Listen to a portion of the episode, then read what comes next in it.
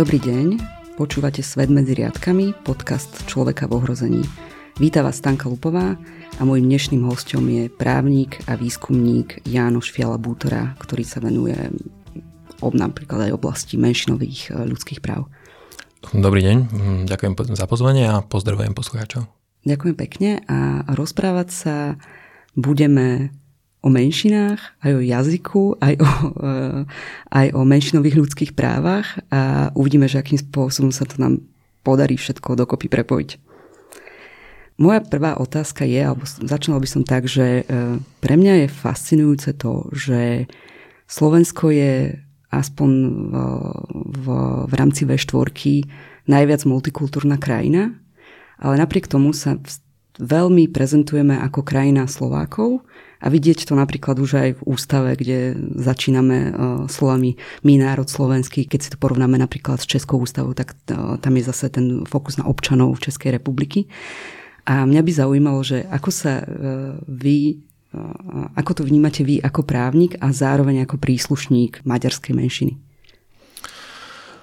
Oh, tak áno, multikultúra neznamená len nejakú etnickú rozmanitosť. Multikultúra znamená ako sa k tomu štát vlastne postaví. Čiže multikultúra nezačína vtedy, keď, keď v, nejakej, v nejakom štáte sa objavia menšiny, ale vtedy, keď ten štát uzná, že tie menšiny sú dôležitou súčasťou spoločnosti a, a ich kultúra je rovnocenná kultúre um, väčšiny.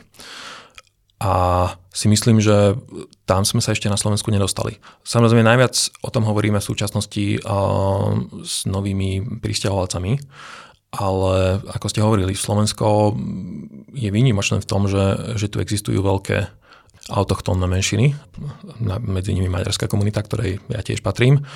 A, a mnohí v tej komunite majú taký pocit, ako by, ako by sem patrili a ani nie. V, nejaký, v nejakom zmysle určite áno, tu žijeme, tu sme vyrastali, ale nie sme úplne vnímaný ako, ako prírodzená súčasť kultúry krajiny.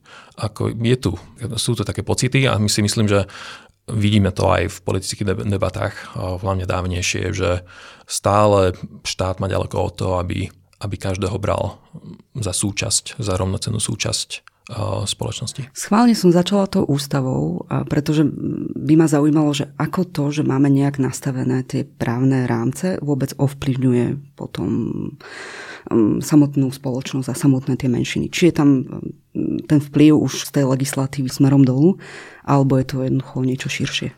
Áno, mnohí hovoria, že, že ústava nie je až tak dôležitá, že tu nepoužívame každý deň, hlavne tá preambula, ktorá nič neovplyvňuje. Ale to nie je pravda tá ústava nám dáva rámec. A rámec toho, že ako rozmýšľame o štáte. A na tú ústavu sa viackrát odvolávajú, napríklad aj politici. V ústave máme tú preambulu, ktorú ste spomínali, ale máme tam tiež napríklad normy, ktoré rozlišujú medzi jazykmi. Slovenčinu máme ako štátny jazyk, ostatné máme ako menšinové jazyky. A toto sa prejavuje aj v inej legislatíve.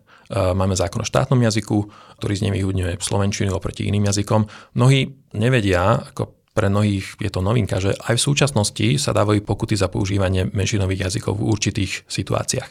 Nehovorím, že je to rozšírené, ale máme to v zákone, čo môže byť pre mnohých absurdné. Toto vyplýva z toho, že štát je definovaný ako, ako štát slovenského národa. A poviem takú pikošku, na tú preambulu sa odvolávajú niekedy aj súdy. A napríklad, keď pred niekoľkými rokmi sme mali spor, že chceli založiť islamskú církev na Slovensku, tak tomu ústavný súd zabránil tou argumentáciou, že podľa tej preambuly štát stojí na cyrilometodskej tradícii a, a teda islám do toho nepatrí a na základe toho a, zamedzili tomu, aby, aby islamská církev bola registrovaná církev na Slovensku.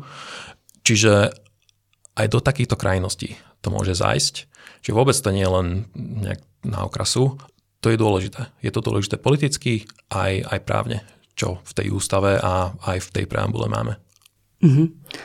A rozumiem. Ja sa ešte pristavím pri tom slove menšina, pretože tesne predtým, ako sme začali tento podcast nahrávať, tak ste mi povedali, že napríklad niektorí ľudia z maďarskej menšiny nemajú radi názov menšina. Mohli by ste to prosím ešte dovysvetliť aj poslucháčom?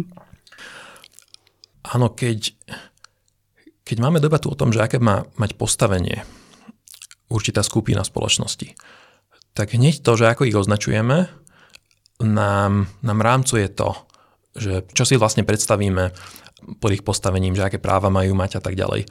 V prípade, keď ich nazývame menšinou, tak to hneď evokuje, že sú nejak menej cenní. Ako nemusí to tak byť, ale pre mnohých to tak, to tak e, z toho to niečo také vyplýva. A teda menšina má automaticky nejaké znevýhodené pozície, čiže môžu dostať nejaké práva, ale nikdy nebudú rovnoprávni väčšine. Teda väčšina je primárna, menšina e, je niečo sekundárne. A kvôli tomu, alebo z časti kvôli tomu, mnohí v maďarskej komunite už teraz nemajú radi pojem menšina a označujú sa napríklad komunitou. Že nehovorím o maďarskej menšine na Slovensku, ale o maďarskej komunite na Slovensku. Niektorí by mohli povedať, že sú to synonyma a na tom, na tom proste nezáleží, ale hneď to určite psychologicky nejaký iný kontext tej debate. Mohol by som spomenúť napríklad situácie, kde je to veľmi ostré, Kosovo, tam sa nevedeli dohodnúť, že kto je menšina, Srbi alebo Albánci. Lebo to závisí od toho, či berieme Kosovo ako samostatnú krajinu alebo ako súčasť Srbska. A toto sa nedá rozhodnúť bez toho, aby sme vyriešili túto politickú otázku, ktorá sa nedá vyriešiť, tak preto sa všetky komunity nazývajú ako komunita. Nevieme, ktorá je väčšinová, ktorá je menšinová. Ich práva sa určujú bez ohľadu toho, aby sme vedeli, že ktorá je väčšinová, ktorá je menšinová, čo môže znieť absurdne z iných krajín, ale je to proste tá realita. S tou komunitou vyjadrujú, že nikto nemá dominantnú pozíciu nad druhým a tak to má byť podľa Kosovskej ústavy. Mm-hmm. Ešte sa pristavím pri jednej veci, ktorú ste spomenuli a to konkrétne, neviem presne, ako ste to eh, pomenovali, ale hneď mi ako prvé napadlo eh, jazyková policia, ktorú ste eh, skúmali. A, a to konkrétne, lebo vy ste skúmali, že akým spôsobom ministerstvo kultúry kontroluje ako jednotlivé menšiny alebo komunity dodržiavajú jazykový zákon a prišli ste na viaceré prípady a niektoré až úplne že absurdné, ktoré podľa mňa, že ľuďom z, z tej majority ani len nenapadnú, tak si skúsme jednoducho povedať niečo viac o tomto výskume a presne o tých nejakých konkrétnych zisteniach, na ktoré ste prišli. Dobre, a skutočne, skutočne skúmam problémy súvisiace s jazykovou politikou štátu v súčasnosti. To je jedna z oblastí, s ktorými sa zaoberám, sú ďalšie. A našiel som takéto príklady nejakých um, niekedy aj absurdných postihov zo strany štátu na základe zákona o štátnom jazyku, ktoré skutočne tá majorita nevníma a tomu sa nemôžeme čudovať. Ja som vyrastal v Bratislave a vnímal som problémy s jazykom v 90. rokoch, čo bolo tvrdé obdobie, by som povedal, v časy Mečerových vlád. A vtedy som si všimol, keď som išiel na vysokú školu v Bratislave, že moji slovenskí spolužiaci o tom nič nevedeli. Oni to proste nevnímali. Vtedy som zistil, že sledujem úplne iné príbehy. A vtedy som prišiel na to, že takisto to je aj v prípade iných komunít, o ktorých ja neviem veľa. Čiže možno vôbec nevnímam prípady Rómov na Slovensku tak, ako sú, pretože o nich nič neviem.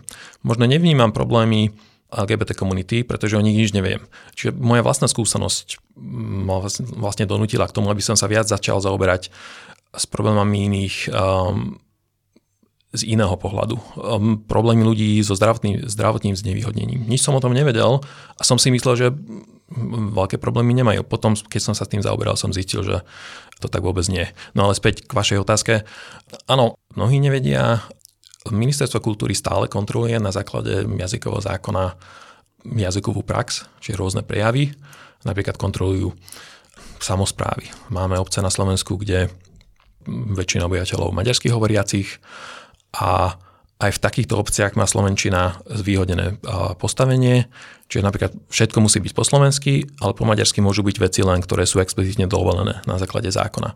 Čiže keď má obec, povedzme, noviny a do toho pošlú čitatiele listy, tak slovenské listy môžu byť zverejnené hneď, maďarské listy by mohli byť zverejnené len keď sú preložené. Ale oni to samozrejme neprekladajú tak jazyková policia napomína, že maďarské listy nemôžu zverejňovať. zverejňovať. Alebo príklady, neviem, je tam nástenka na obecnom úrade a miestne skautské kluby si tam dávajú oznamy. Slovenské môžu byť, maďarské nemôžu byť. V praxi samozrejme sú aj maďarské, pretože by nikoho nenapadlo, že, že to niekomu vadí, ale príde tam jazyková polícia a ich napomínajú, že tie maďarské treba dať dole alebo ich treba preložiť. Samozrejme nikto ich nebude prekladať, to sú oznamy určené pre členov A na podobných prípadov viacej. Sú samozrejme oveľa, oveľa by som povedal, mm, kritickejšie oblasti, Taká zdravotná starostlivosť. Zdravotná starostlivosť je taká. Našli sme, našiel som mnohé prípady, keď lekári odmetli komunikovať s pacientmi, keď nehovorili dobre po slovensky, alebo aj keď hovorili, ale hovorili s prízvukom, tak ich odmetli ošetriť napríklad. Mm, boli také veľmi ťažké prípady, keď na urgentnom oddelení odmietli vyšetriť slečnu, ktorá hovorila po slovensky s prízvukom, hoci mala pri sebe priateľa, ktorý je Slováka, ktorý sa ktorý navrhol, že bude, bude tlmočiť, ale lekár ich odmietol. Tým aj napísal, že nehovorí spisovne po slovensky, tak ju, tak ju neobslúži. A, a z viacerých nemocníc máme, tak, máme takéto príklady. Zdravotná starostlivosť je taká kritická oblasť. V tej oblasti sa ťažko komunikuje niekomu po slovensky, kto, pre koho to nie je rodný jazyk ja som po slovensky skončil právnickú fakultu aj ekonomickú univerzitu. Skutočne u lekára, ja neviem povedať všetky moje vnútorné orgány po slovensky, lebo tie slova proste nepoužívam. Je možné, že ani mnohí Slováci nie. Som áno, obavy. áno tiež, tiež si myslím, že, že niekedy, niektoré by som možno ani po nevedel. Čiže hlavne, keď človek má bolesti alebo je v nejakom zlom stave, tak vtedy sa ešte ťažšie komunikuje. Veľakrát starší ľudia chodia k lekárom alebo, alebo malé deti, ktorí nehovoria tak dobre po slovensky. Z tej oblasti máme, máme veľa prípadov stiažností, ktoré sa dostajú aj do novín napríklad. Ale toto sú veci, ktoré pre väčšinu sú úplne cudzie, čiže keď o nich hovorím aj na konferencii, tak veľakrát mi ľudia nechcú veriť, že takéto veci sa stajú na Slovensku, ale v maďarskej komunite sú celkom známe, píšu o nich noviny. Uh-huh. Opäť uh, sa na to pozriem z pozície uh, väčšiny, že o, o nich nevieme, o takýchto prípadoch, že sa jednoducho nedostávajú do mainstreamu a možno je fajn, že sa o nich rozprávame aspoň teraz. Ale chcela som sa opýtať, lebo toto je Takže upozornili ste nás, že veľmi závažný problém momentálne. A ja sa chcem opýtať, že čo sa s tým potom deje, keď sa niečo takéto človeku stane, tak uh, zostane to iba v nejakej rovine sťažnosti alebo má potom aj nejaké ďalšie páky na to, aby, uh, aby si vymohol svoje právo? Alebo je to už si radšej tí ľudia povedia, že nejdeme do nejakých, do nejakých sporov, že to nejdeme ťahať ďalej, že je tam jednoducho tá krivda, ktorá im zostane u nich doma. Uh toto je veľmi dôležitá otázka a mám na ňu hneď dve odpovede. A tá ľahšia je, že veľakrát toto ľudia neriešia, pretože ani nemajú ako, nemajú, uh, neexistujú právne cesty, aby sa takéto sťažnosti riešili. A toto nie sú tie najdôležitejšie problémy z hľadiska jazyka. Toto sú len tie najvypuklejšie, naj, najvypuklejšie, najviac ich vidieť. Čiže keď chcem pozbierať nejaké prípady jazykovej diskriminácie, tak nájdem takéto. Ale toto nie sú tie najväčšie problémy. Niekedy sa rieši dajú aj právnou cestou a ja, keďže som aj advokát v oblasti ľudských práv, zastupujem ľudí pred súdmi, hlavne pred medzinárodnými súdmi, napríklad máme Európsky súd pre ľudské práva v Štrasburgu, tak niektoré tieto prípady sa dostanú aj tam, ale tých je veľmi málo. A to veľmi dlho trvá. Čiže na to treba ľudí, ktorí sú fakt veľmi odhodlaní a a chcú to vyriešiť nie kvôli sebe, ale kvôli nejakému, nejakému dopadu na spoločnosť. A ja teraz práve zastupujem niekoľko klientov v takýchto prípadoch. Viete prosím aj opísať nejaký ten mhm. konkrétny príklad, aby sme si to vedeli predstaviť? Napríklad máme, máme prípad jednej miestnej televízie, nepoviem v ktorom meste, ale je to mesto, ktoré má veľkú maďarskú menšinu, e, pardon, väčšinu, miestnu väčšinu. Je to malé mesto, majú miestnu televíziu, je to, samo, je to nezávislá televízia od mesta. Čiže to súkromná firma.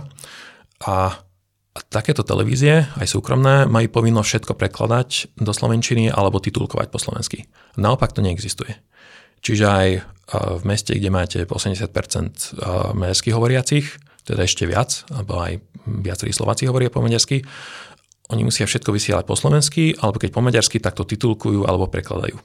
No a stalo sa, že robili reportáž o nejakej dopravnej nehode a pýtali sa svetkov, a svetkovia boli z Maďarska, nehovorili po slovensky, čiže povedali asi dve vety a oni to odvysielali po maďarsky a za to dostali pokutu, pretože to nebolo preložené do slovenčiny. a za to dostali pokutu. No, oni tú pokutu napadli pred súdom a teda ja ich zastupujem. Ale tento prípad sa stal v roku 2011 a teraz je 2023 a stále čakáme rozsudok.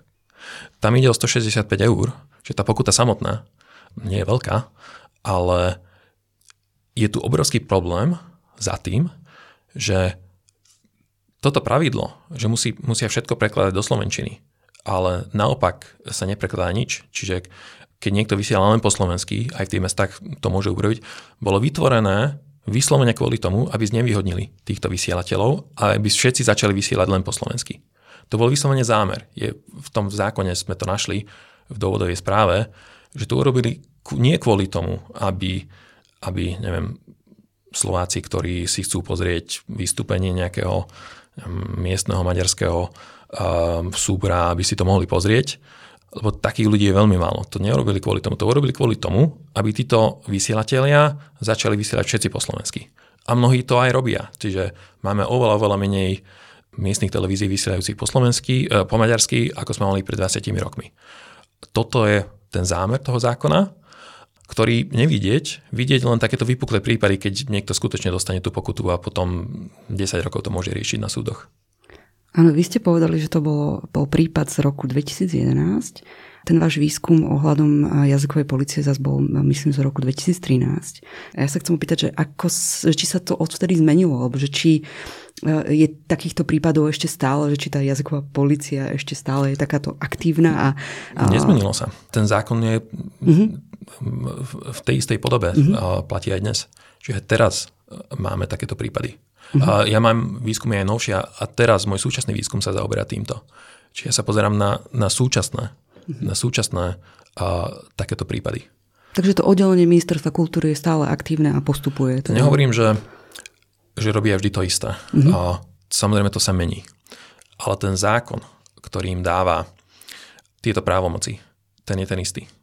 Mm-hmm. A ten zákon, na základe ktorého oni môžu pokutovať a oni môžu napomínať samozprávy a, a ostatných, a ten je ten istý. Čiže keď to práve teraz nerobia, tak to robia z nejakého politického dôvodu, ale hoci kedy ste môžu začať.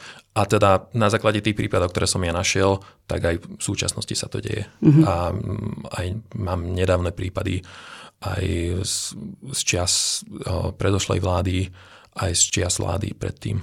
Mm-hmm. Dobre, posunula by som sa ďalej a to konkrétne... Uh... A prepašte, áno? tam sme zabudli. Som nepovedal, že ako ešte ľudia môžu zareagovať. A toto si myslím, že je veľmi dôležité. Uh-huh. Lebo mnohí ľudia, keď sa im to stane, alebo keď o tom čítajú, tak zareagujú tak, že sa veľmi negatívne postavia k Slovenskej republike ako takej. Uh-huh. Nie nutne sa to prejaví v tom, že budú mať zlé vzťahy so Slovákmi. To si myslím, že sa nedieje. Pretože majú osobné, osobné kontakty. Skoro každý má v rodine ľudí slovenskej národnosti a v tej rovine sa to neprejaví, ale majú veľmi negatívny vzťah k štátu ako takému. A si myslím, že to je veľmi rozšírené v maďarskej komunite. Nemôžem hovoriť o Rómoch, neviem, ako je to tam, alebo v prípade Rusínov, ako je to tam. Ale takéto prípady stále pripomínajú ľuďom, že toto nie je ich štát. Že tento štát sa voči ním stavia negatívne. A toto sa potom prejavuje aj v politickej rovine, aj maďarské strany na tomto stavajú, hlavne teda e, SMK alebo v súčasnosti Aliancia, ktorá pred, ale, ale vlastne všetky maďarské strany do určitej miery e, na tom stavajú, ktorá, ktoré poukazujú na to, že vidíte, tento štát sa o vás nestará. Tento štát vás postihuje. Tento štát nie je ochotný vám vytvoriť podmienky na to, aby ste boli rovnocenní, vás vylúčuje a preto potrebujete um, vlastne zastúpenie vlastné. Vôbec nechcem hovoriť, či je to správny alebo nesprávny smer, o tom teraz nehovoríme, že či neviem, maďarské strany môže existovať alebo nie. Len chcem, len chcem poukázať na to, že nestávajú na vode. Tento pocit je skutočný. Pocit odsudzenia od štátu môžeme vidieť. Dlho to trvá a, a má svoje veľmi silné základy, ktoré veľa, veľakrát Slováci vôbec nevidia. Oni si myslia, že všetci sme tu fajn a zápasíme s tými istými problémy. Nie, sú takéto problémy, ktoré veľmi, by som povedal, že oveľa viac sú diskutované v maďarskej komunite ako ich skutočný dopad na ich život. Sú veľmi frekventovanou témou.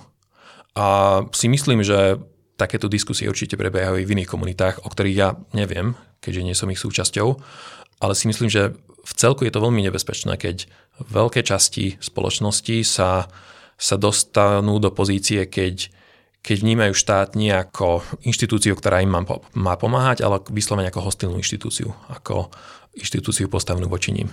Mm-hmm. Vidíte, a opäť sa pristavím pri tom pohľade majority, pretože ja som v poslednom čase mala pocit, že však teraz je to asi s tou maďarskou komunitou lepšie, aj vzhľadom na to, že už nie je vystavená takému tomu najtvrdšiemu hnusnému hejtu, z, z, ktorý bol prítomný v politike minulosti. Takže, ale asi to tak nie je, ako síce... To je, to, nie... je to pravda, z časti mm-hmm. pravda, lebo ako skutočne, mm, netvárme sa, že že tam nie je rozdiel. Bol, je veľký prosun oproti tomu, čo sme videli, neviem, v 90. rokoch no, za Mečerových vlád, alebo aj, keď si beriem prvú Ficovú vládu, vtedy, čo sa stali prípady mm, Maliny Hedvigovej alebo futbalových fanúšikov dát, to je už za nami. Také niečo si myslím, že by sa dnes nemohlo stať, alebo teda dúfam. Áno, postavenie politikov k tejto otázke je iné. A a to sa týka možno celého politického spektra, by sme mohli povedať. Mm, čiže sa nepriživujú na tom probléme. Je to pravda. Ale ten právny rámec medzi tým sa vôbec nezmenil. Neuvedomujeme si, ale v zásade my, my tu máme ten istý právny rámec, ktorý bol vytvorený Mečerovou vládou. A tie, tie problémy, o ktorých som spomínal, tie maďarská komunita stále vidí. A stále jej spôsobujú problémy. Stále sú debatované. Stále o nich hovoria. Čiže máme tu obidva pohľady. Aj v tej maďarskej komunite sa hovorí, že je situácia lepšia alebo, alebo taká istá ako pred 20 rokmi a väčšinou hovoria toto. Z hľadiska retoriky sa to zlepšilo, určite, je to lepšie, nemusím sa obávať. A predtým, každý deň, keď som otvoril noviny, tak som, tak som nevedel, že čo na mňa vyskočí, že zase ktorý politik povedal niečo, niečo strašné o Maďaroch. Teraz to už neplatí. Ale ten právny rámec zostal a tie praktické problémy, ktoré z toho vyplývajú, tiež zostal, akurát o nich menej hovoríme. Mm-hmm. Teraz sa viac tá nevraživosť, nenávisť posunula k iným komunitám. Jednou z nich je aj LGBTI+.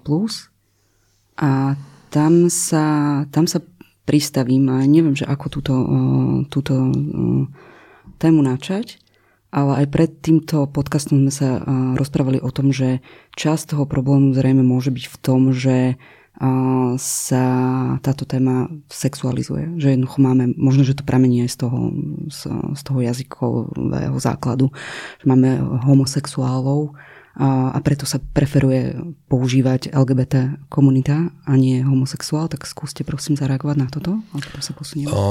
Áno, uh, jednak s tým úplne súhlasím. Jeden z dôvodov, prečo o maďarskej komunite teraz nehovoríme tak veľa v politickom diskurze, pretože sme si našli iné, iných nepriateľov. Boli to migranti v roku 2015 a stále sú a môžu byť aj naďalej. A druhou takou komunitou bola LGBT komunita. Môže sa to otočiť, môžu sa aj Maďari vrátiť. Rómovia teraz nie sú tak na výsluni, ale tiež ešte sa môžu stať zase nepriateľmi. No, čo sa týka tej LGBT komunity, áno, skutočne pred desiatimi rokmi sme to možno viacerí nečakali, že s nimi bude mať teda slovenská väčšina alebo väčšina spoločnosti veľký problém.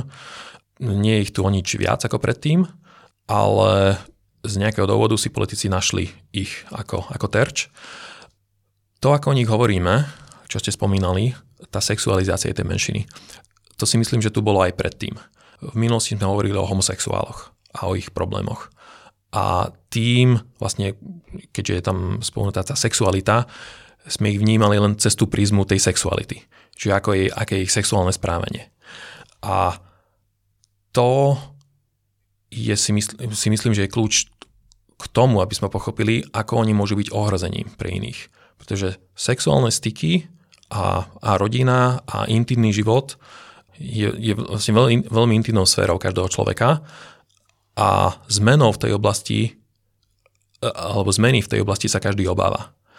A to pomohlo politikom postaviť LGBT ľudí do tej pozície, že oni nejak ohrozujú naše, naše, naše morálne normy vlastne. Pre niekoho to môže byť absurdné, ako to môže ohroziť niekoho, že neviem, dvaja ľudia sa milujú a chcú žiť spolu.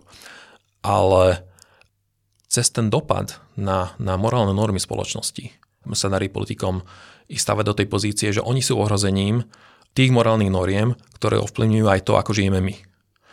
Naše manželstvo bolo vytvorené ako, teda v súčasnosti právne platné manželstvo bolo vytvorené ako zväzok muža a ženy. Keď to niekto zmení, pretože chce, chce žiť muž s mužom, tak kto vie, ako to dopadne, kto vie, ako to, ako to zmení manželstvo, ako ho poznáme, kto vie, čo z toho bude, čo ešte za tým nasleduje. To sú také abstraktné obavy, ale, ale ich koreň je tu. Dopad na, na, na morálne normy, ktoré určujú aj intimné vzorce správania každého človeka. Niekto samozrejme tam nejakú súvislosť nevidí a vôbec sa toho neobáva. Viacerí ľudia a sa obáva, obávajú nepoznaného, hlavne keď im to každý deň niekto pripomína, že toto je skutočne, skutočne nejaká hrozba a Sodoma Gomora, čo za tým ešte môže byť. Mhm. Ja iba e, pripomeniem, alebo respektíve poviem poslucháčom, prezradím na vás, že vy ste ženatý muž, otec štyroch detí. Predpokladám, že nejak vás táto e, komunita neohrozuje, vašu tradičnú rodinu. Ale to, čo som chcela eh, nadviazať, bolo skôr, že vy ste povedali, že keď eh, to jednoducho niekomu neustále pripomíname, že toto je hrozba, tak eh, to tí ľudia vnímajú, že to aj hrozbou je. Čo sa potom deje, povedzme aj na nejakých príkladoch z iných krajín, že keď sa to prestane pripomínať, napríklad keď sa uzákonia registrované partnerstva a, alebo zväzky, manželské zväzky ľudí rovnakého pohľavia, prestane to byť témou? Jednoducho, že zíde, zíde to potom v zmysle e, e, tej spoločnosti? Ľudia sa najviac obávajú toho, čo nepoznajú. Čiže nevieme, čo by spôsobilo v slovenskej spoločnosti, keby sa uzákonili mm, partnerstva párov rovnakého pohľavia, tvrdia politici. Lenže už máme skúsenosti z iných krajín, kde sa to stalo a zistili, že nič vážne sa nestalo. Čiže tí, ktorí Hm, chceli žiť v tradičných zväzkoch, naďalej môžu. Tí, ktorí sú veľmi konzervatívni, naďalej môžu byť veľmi konzervatívni. Nič sa proste nezmenilo. Nebolo sa čoho obávať. A aj kvôli tomu, po 20 rokoch, tá vlna na, v západnej Európe sa začala pred takými 30 rokmi a, a teraz už vidia, že vlastne žiadne problémy s tým nemajú. A väčšina ľudí si zvykla a proste sa s tým, keď nechce, ani nestretáva ale väčšina sa stala úplne tolerantnou. Pretože videli, že tá obava, ktorú oni mali, mm, sa bola stávaná na vode. A že kým my tú skúsenosť nemáme a ľudia stále len počúvajú, že, že je to nejaká hrozba, tak psychologicky im je to vsugerované a budú, budú to vnímať ako hrozbu. Nevedia presne, že ako to na nich dopadne ale že nejaká hrozba tam je. Preto si myslím, keď hovoríme o nejakých každodenných problémoch ľudí z LGBT komunity, niektorí hovoria, že a, tam vôbec nejde o manželstvo, manželstvo majú záujem len niektorí, alebo registrované partnerstva, to sa týka len niektorých ľudí. Nech riešme také, také každodenné veci ako neviem, prístup k zdravotnej starostlivosti. A tam ide vyslovene o to, že pokiaľ ich stavajú do tej pozície, že Hm, ich partnerstvá sú nenormálne, sa vylúčujú z normy, tak mnohí ľudia budú mať tento pocit, mnohí ľudia budú na nich vnímať ako niečo cudzie, ako niečo možno nebezpečné a niektorých z tých ľudí to prejavia a buď, a buď slovne, nejakými vulgárnymi nadávkami, alebo aj fyzicky. A to sme videli aj v pari tepláreň. Nie každý, kto sa obáva ľudí z LGBT komunity, ich napadne na ulici, ale niektorí áno. A keď keď vidia, že politici posilňujú tú ich, tú ich pozíciu, tak oni si budú myslieť, že, že na to majú nárok. Preto sú dôležité registrované partnerstva, lebo tým vyjadrí štát, že toto je normálna vec, tam nejde o žiadnu hrozbu, nikomu to neberie na právach a keď toto sa stane normou, tak vtedy si väčšina ľudí uvedomí, že nie je, nie je čas sa čoho obávať a keď chce vystúpiť proti neviem, ľuďom z LGBT komunity, tak ide voči spoločenskej norme. Nie je, uh, nie je posilňovaný tou spoločenskou normou. Mhm. A teraz bohužiaľ sa deje to, že tou normou sa stáva tá otvorená nevraživosť slovná, ktorá sa potom prelieva. Presne tak. A tam je veľmi dôležité nie, ani nie je to, čo tí politici hovoria. Lebo samozrejme je tu veľa praktických problémov, ktoré si oni nájdú. Aj v tej LGBT komunity, komunite prebiehajú diskusie, ako riešiť určité otázky. Nie je problém to, keď keď niekto poukazuje na, tie praktické problémy, na tieto praktické problémy. Problém je, ako to robí. A keď celý čas o tých problémoch hovoríme tak, že vstavíme do, tú komunitu do tej pozície, že skutočne ide o, o obrovskú hrozbu pre našu spoločnosť, tak z toho vyplývajú tie protisociálne javy, aj násilie, o ktorých som hovoril. Uh-huh. A vy pracujete v Írsku, na Írskej univerzite. A preto sa chcem opýtať aj na to Írsko, lebo e, konzervatívna krajina, ktorá má premiéra, ktorý sa otvorene hlási k tomu, že, e, že je gay, že akým spôsobom to vníma tamojšia spoločnosť, alebo či tiež vy viete povedať, že sa to tam ani, nie, nie ste tam zrejme tak dlho, aby ste to vedeli povedať z vlastnej skúsenosti, ale možno tam vnímate z nejakých rozhovorov. Um, ja vás trocha opravím, teraz ja pracujem na Slovensku na jazykovom, jazykovednom ústave Ludovita Štúra ale skutočne mám aj, som vyučujúci aj v Írsku, teraz tam nie som, ale 4 roky som tam pôsobil. pôsobil. A áno, ako ste hovorili, Írsko je veľmi konzervatívna krajina, tam je druhá väčšina ľudí katolíkov a čo ste nespomenuli predtým, aj, aj ja som katolík, som, som členom, aktívnom členom církvy. Aj tam, a tam som videl, že ani pre katolíkov toto nemusí robiť problémy. A nechcem sa tváriť, že nikomu. Sú tam ľudia, ktorí, ktorí vyjadrujú, že neviem, nesúhlasia napríklad so sobášmi párov rovnakého polavia, ale to nevy, nevyjadrujú násilím, nevyjadrujú to neviem, nejakou osobnou nevraživosťou. Ostáva to v rovine politickej diskusie alebo, alebo nejaké spoločenské diskusie, ale v tej kultivovanej forme. Pretože vidia, že štát sa veľmi jasne postavil na tú stranu, že proste takéto nevraživé prejavy nie sú tolerované a budú trestané a, a väčšina spoločnosti je tohto názoru. Tam boli sobáše párov rovnakého pohľavia prijaté referendum. Čiže väčšina írskych občanov sa vyjadrila tak, že tieto sobáše im nerobia problém a ich podporujú. A kvôli tomu aj tá menšina, ktorá možno má nejaké problémy uh, s niektorými aspektmi uh, LGBT práv, a to vyjadruje oveľa kultivovanejšie. To si myslím, že je veľmi dôležité a veľmi obrovský posun. Nie sú tým všetky problémy vyriešené, ale z hľadiska neviem, aj kvality života LGBT komunity je to úplne iná situácia. Uh-huh. A vrátim sa na, na Slovensko, lebo my sme jednou z posledných krajín Európskej únii, v Európskej únii, kde ešte právne neuznávame registrované partnerstva, ale to by sa malo zmeniť uh, na základe rozhodnutí um, Európskeho súdu pre ľudské práva. V akom časovom horizonte k niečomu takému môže dôjsť? To je veľmi ťažké povedať. Ja si myslím, že Slovensko ešte nebolo odsudené Európskym súdom kvôli tejto otázke, ale to si myslím, že je otázka niekoľkých rokov. Je 5 krajín v Únii, ktoré vôbec neuznávajú registrované partnerstva. Okrem nás je to Polsko, Bulharsko, Rumunsko a tuším Litva.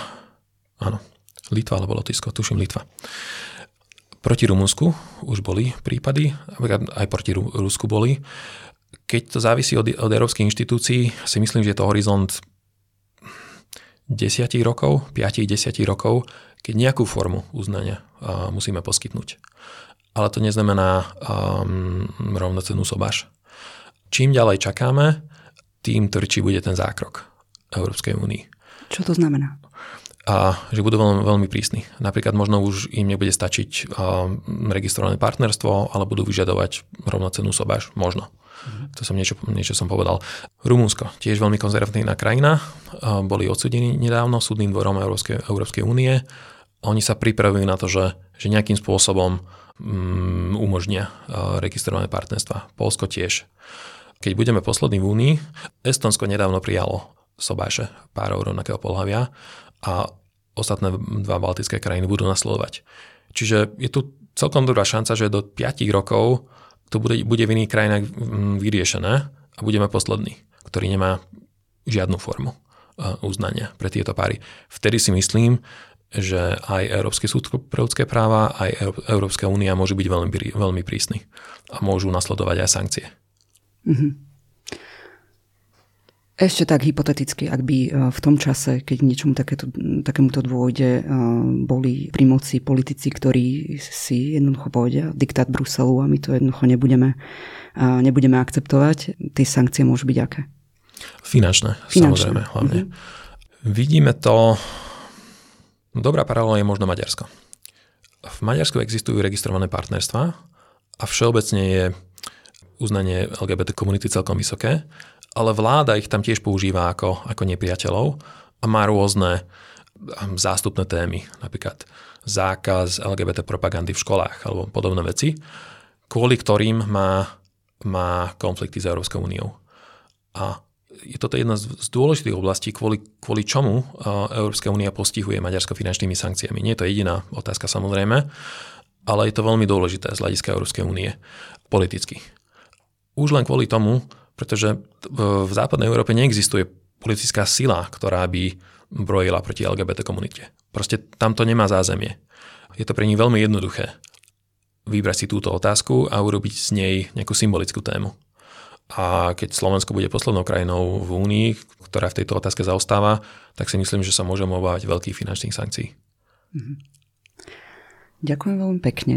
Týmto by som náš podcast ukončila. Mojím dnešným hostom bol pán Jánoš Fiala Bútora. Ďakujem, že ste prijali pozvanie. Ďakujem za, za to pozvanie. A poslucháčom a poslucháčkom ďakujeme, že nás počúvali. E, počúvali ste Svet medzi riadkami, podcast Človeka v ohrození. Ak máte akékoľvek pripomienky alebo otázky, tak budeme radi, keď nám napíšete. Ďakujeme. Do počutia. thank you